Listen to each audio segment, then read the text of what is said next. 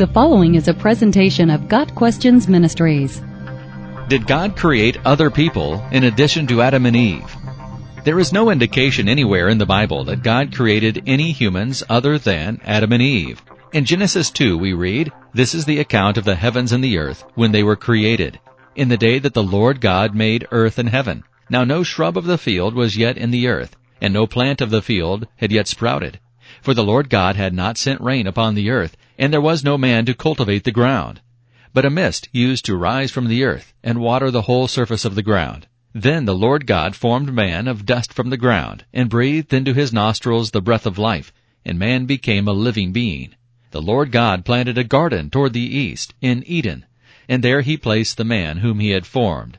Then the Lord God said, It is not good for the man to be alone. I will make him a helper suitable for him. So the Lord God caused a deep sleep to fall upon the man, and he slept.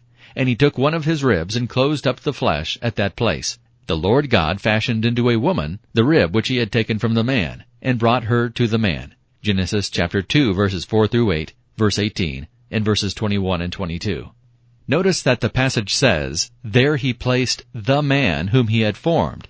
Not the men, just one man. And this man was alone, verse 18, so God made a woman out of his rib to be his companion. All other human beings have descended from these two original people. The two main reasons why this question usually comes up are, 1. Cain's wife, and 2. The origin of the different races. If the only people on the earth were the children of Adam and Eve, whom did Cain marry, and how did we get all the different races of people with their different skin colors from just two people? For answers to these issues, please read Who was Cain's wife? and What is the origin of the different races? Got Questions Ministry seeks to glorify the Lord Jesus Christ by providing biblical answers to today's questions. Online at GotQuestions.org.